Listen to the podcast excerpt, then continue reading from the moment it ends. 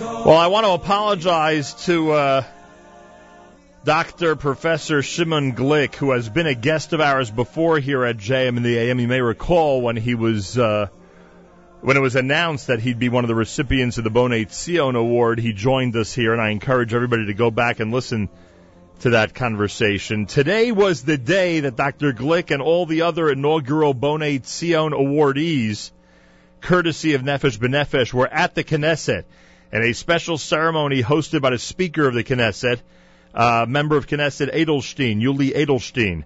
And um, all of the uh, different Bonei Tzion awardees were recognized. Dr. Glick, of course, after an amazing and incredible career here in the United States. I know a lot of people in this area remember the Glick family.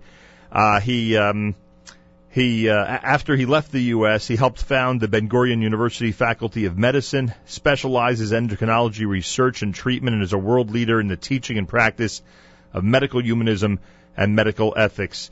Professor Glick, welcome back to JM in the AM. Thank you, thank you, thank you. Well, what was it like? We we know what it was like when you first heard the news about the award. What was it like to be in the Knesset and think that the state of Israel is recognizing people like you from outside of the state of Israel? It was a very moving ceremony. Uh, here it was, 40 years after arriving in Israel and uh, standing in the Knesset, uh, getting an award as a builder of Zion, and I said that I was basically not just representing me as a speaker, but the other six awardees, all of who were fantastic, plus the hundred, the 200 people that were nominated for the award did get it, and the, and the hundreds of thousands of American and English and Australian Olim who have contributed to the building of the state of Israel. Very moving ceremony. It really is amazing. Um, you know, we know there's so much of a contribution that North American Jews have made to Israel in general. You and I could probably speak about that for hours. But what about specifically in the area of medicine? What would you say Israel has benefited most from by having so many Americans in that specific field move to the Holy Land? Well, America is still the world leader in medicine. There's no question about it. Uh, the, approaches of medicine, I'm not talking about the organization of medical care, which is a mess in America. I'm talking about the science of medical care and, and the advances in medical education. America is still unique. And here we have people who have come from the very best institutions of the United States and bringing their knowledge and know-how and their training to apply to Israeli medicine. I think it's amazing. One of the people, other people who got an award is a gentleman a scientist who came, medical scientist who came from Harvard and setting up a, a laboratory at the Ichilov Hospital. I mean, everywhere you touch, you can see the contribution of American medicine. Professor Shimon Glick is with us. Mazal Tov to all the Bonei Tzion awardees We're actually in the Knesset today with Nefesh B'Nefesh to receive their awards and be recognized by the government of the State of Israel. I mentioned how medical ethics is one of the things uh, that you have brought to a prominent level in the Holy Land. Can I assume, and maybe this is just wishful thinking, but I have an idea, I have a feeling it's not.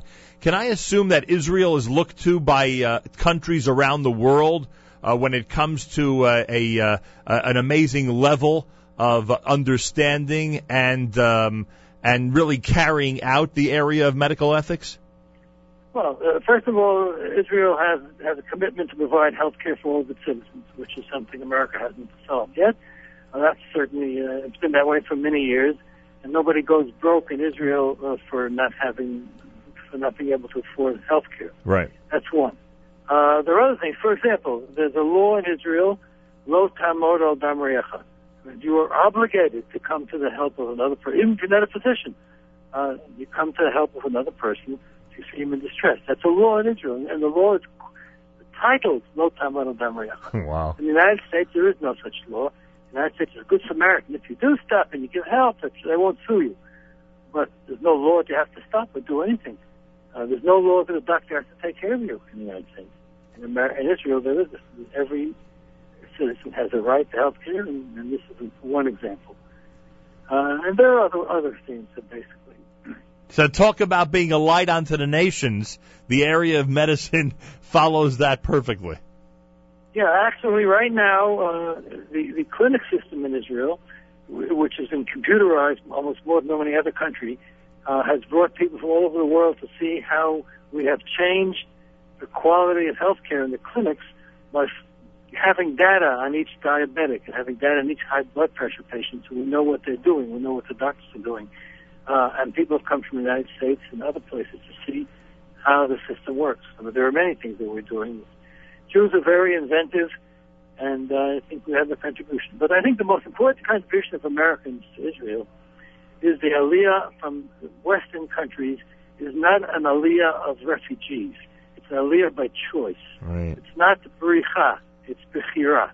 It's that's that is the message that we tell to our Israelis. Some of the Israelis have forgotten, and they're, they they don't remember what Israel was created for. You know, Zionism. They're getting tired, and here come New Olim, full of enthusiasm, uh, who have made the choice of coming to Israel. I think that's a very important message. You know, there's, there's a uh, the, the Meshech Chochmah, the Parshan of the hundred years ago, Meir Simcha said in his this, this week's parasha, Bechukotai, he said that the Jews think that Berlin is Jerusalem. That's what he said, believe it or not, before the Holocaust. Right. And right now, there are young, unfortunately, young Israelis who go to Berlin. They think that's the greatest place to go. And we are showing them the place Jews is not in Berlin, but the place is in Jerusalem. Unbelievable. Professor Shimon Glick, uh, finally, as you were standing there today in this unique uh, uh, day at the Knesset, uh, were you thinking about uh, what if Nefesh B'Nefesh was around 40 years ago, or or or you, or you don't look? I, I didn't have any trouble because I was a privileged character at Easy Aliyah. I was at a job and a language. But Nefesh B'Nefesh does fantastic things, bringing. They've already bought uh, tens of thousands, and I made. I told them a joke. Uh, I spoke and I said that Winston Churchill once was uh, speaking, and a lady got up and said, "Mr. Churchill, you uh, is it true that the amount of whiskey that you have drunk over the years, if I point my hand on the wall, would fill up the room up to this point?" And he looked at, at the ceiling, which was way high up, and he says, "So little time left, and so much more left to do." So uh, I said to the Nefesh B'Nefesh, you brought 20,000 people. There are 7 more billion people, Anglos in the world, waiting to be brought. That's what I told him. Amen. Uh, Professor Glick, always a delight. Best regards and Mazal Tov on the award. Okay, great. Thanks for talking. Professor Shimon Glick, one of the Bonei Tzion awardees. The uh, ceremony actually took place today, uh, just an hour or two ago, I believe, in the Knesset. The Speaker of the Knesset presided, and of course, Nefesh B'Nefesh had the opportunity to celebrate in that amazing forum. And uh, could you imagine all these Olim being recognized by the State of Israel with awards uh, entitled Bonei Tzion. Um, Nefesh B'Nefesh, kudos to you.